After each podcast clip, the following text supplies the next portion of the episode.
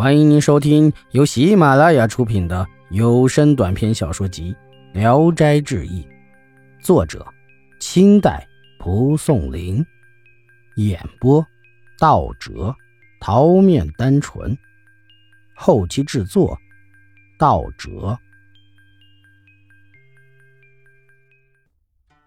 歌艺，鸽子的种类繁多，山西有昆心。山东有鹤秀，贵州有夜蝶，河南一带有翻跳，吴越一带有柱尖，这都是品种出色的上好鸽子。另外有靴头、点子、大白、黑石、夫妇雀、花狗眼等，名类繁多，数不胜数。只有玩鸽内行的人才能辨识清楚。周平县有位张佑亮公子，特别喜好鸽子。他按照歌经上所列的名堂四处搜寻，力求搜寻到天下所有的品种。他养鸽子如同养育婴儿一样，天冷了就用甘草粉给鸽子疗护，天热了就给鸽子吃点盐粒。鸽子好睡觉，但睡得太多了，容易得麻木症死掉。张公子在扬州花十两银子买到一只鸽子，身材最小。很喜欢走动，把它放到地上盘旋着走动，没有停止的时候，不到死不会停下来。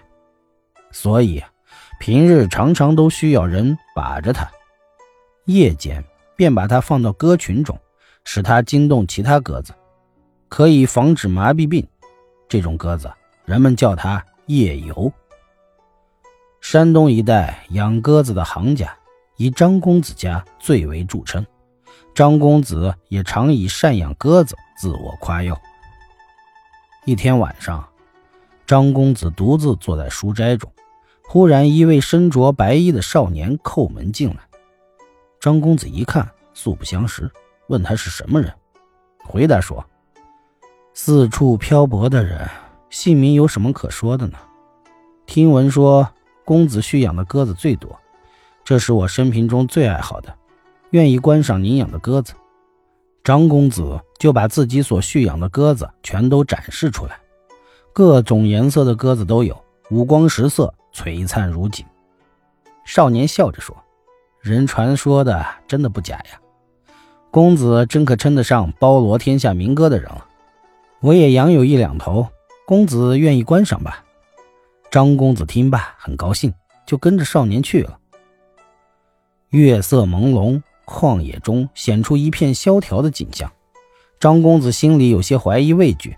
少年向前指着说：“请再走一段路，我们的住处就在前面不远。”又走了几步，见一座道院，院内仅有两间屋子。少年拉着张公子的手走了进去。院里暗淡，没有灯火。少年站立在院子的中央，口里学着鸽子的叫声。忽然有两只鸽子飞了出来。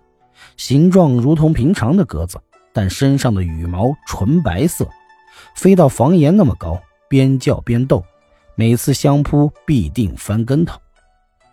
少年一挥胳膊，两只鸽子一齐飞去了。少年又紧搓起嘴唇，发出一种奇异的声音。又有两只鸽子飞出来，大的如同鸭子大，小的才如拳头。两只鸽子并立在台阶上，学着仙鹤起舞。大的伸长脖颈，张开两只翅膀，做孔雀开屏的样子，旋转着，边叫边跳，好像在引着那小鸽子。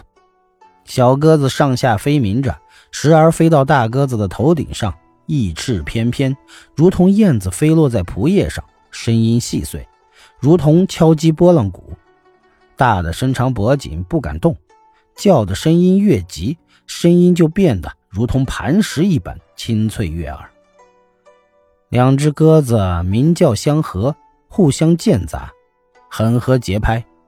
接着，小鸽子飞起来，大鸽子就上下摆动着逗引它。张公子赞赏不已，感到自己的鸽子委实比不上，望洋兴叹。张公子向少年行礼，请求少年能够割爱。少年不同意，张公子又恳切的乞求。少年让两只舞蹈的鸽子飞去后，又学着以前换鸽的声音招来两只白鸽来，伸手捉住，对张公子说：“若不嫌弃，就把这两只白鸽送给您，聊以色泽。”张公子把两只白鸽接到手，细心的观看着。只见白鸽两只眼睛在月光映照下呈现琥珀色，两眼通透明亮，好像中间没有间隔一样。中间的黑眼珠圆如花椒粒。掀起鸽子的翅膀看，肋间的肌肉如同晶莹的水晶，五脏六腑都看得清楚。张公子感到很奇异，但还是觉得不满足，祈求少年再送给他几只。少年说。我还有两种未敢奉献，现在不敢再请您观赏了。两人刚在争执间，家人点着麻杆火把来找主人。张公子回头看少年，已化为一只白鸽，大如鸡，冲天飞去。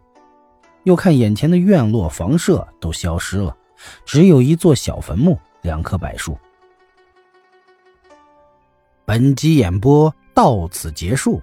谢谢大家的收听，喜欢请点赞、评论、订阅一下。